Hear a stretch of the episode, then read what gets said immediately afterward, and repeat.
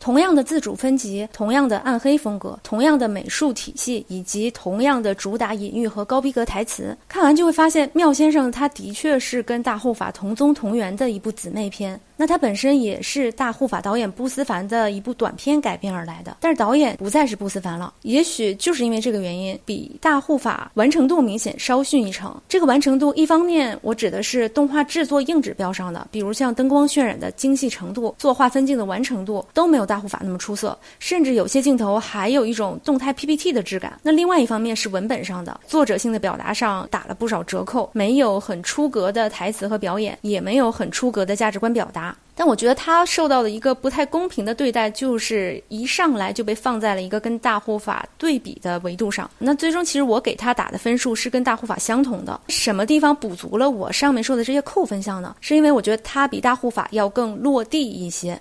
大护法从人设到世界观全部都是架空的，所有的故事都发生在花生村里，而人类只是表达系统里的一个符号。如果它不是给观众提供解读隐喻的空间的话，可以说它就是一个高概念的摆件。但是大护法提供了一个阴谋论解读的快感，观众一定是更嗨这一套的。而妙先生他是关于人心善恶、业障因果的隐喻体系，所以更多的还是人文的社会性的关照，这也是他更落地的一个原因。在妙先生里面，人还是更有人味儿的，活生生的人进入了活生生的人类社会。连续的几次追杀行动，就是在走一个公路冒险的剧情模式。那这个冒险也发生在几个不同的家庭里面，像养父和养子这样的关系，也能看到贤妻和渣男这样的人设。他当然还是架空朝代、架空环境的，但是起码我们的情感不需要再跟着架空了。可惜的是，到了中间点之后，刚说的那种落地感就开始摇摇欲坠，直到最后几乎垮塌。高潮大战还是落回了隐喻符号的大轰炸里面去，世界观的谜底就开始爆出来了，信息量跟着爆炸。但是这时候没有多少人会在意，因为前面搭建起来的社会环境消失了，逻辑链条脱钩了，后面明显就后劲不足。这跟片子本身的出身也有直接的关系。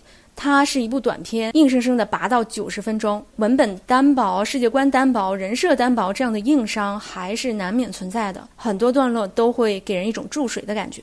另外，还是想从行业的角度说两句。大护法和妙先生对行业来说还是有着非常积极的意义的。它是示范了动画电影的一种复合类型的可能。它们都是动画加动作的复合。我说的不是动作元素，而是真正的动作类型片的拍法。你可以看到很多非常硬桥硬马的打斗和非常漂亮的动作设计。而且大家知道，在动画里是可以实现实拍做不到的镜头角度、场景调度，甚至是肢体动作的。而另外一方面的意义呢，就是这两部片子给二 D 动画领域带来了更多的信心和多元性。我们都知道，二 D 动画的黄金时代早就已经过去了，但是我还是希望更多的观众能通过这样的片子看到二 D 动画独特的魅力。片中有很多像是墨染式的色彩表达，极度夸张的肢体动作，还有人可以变成纸片飞走、梵高星空式的纹理，都是只有二 D 才能展现的。二 D 永远有它的不可替代性。我们喊“国漫崛起”几个字也喊了五年多了，那我希望是一个全方位立体式的崛起，而不只是三维动画的票房狂欢。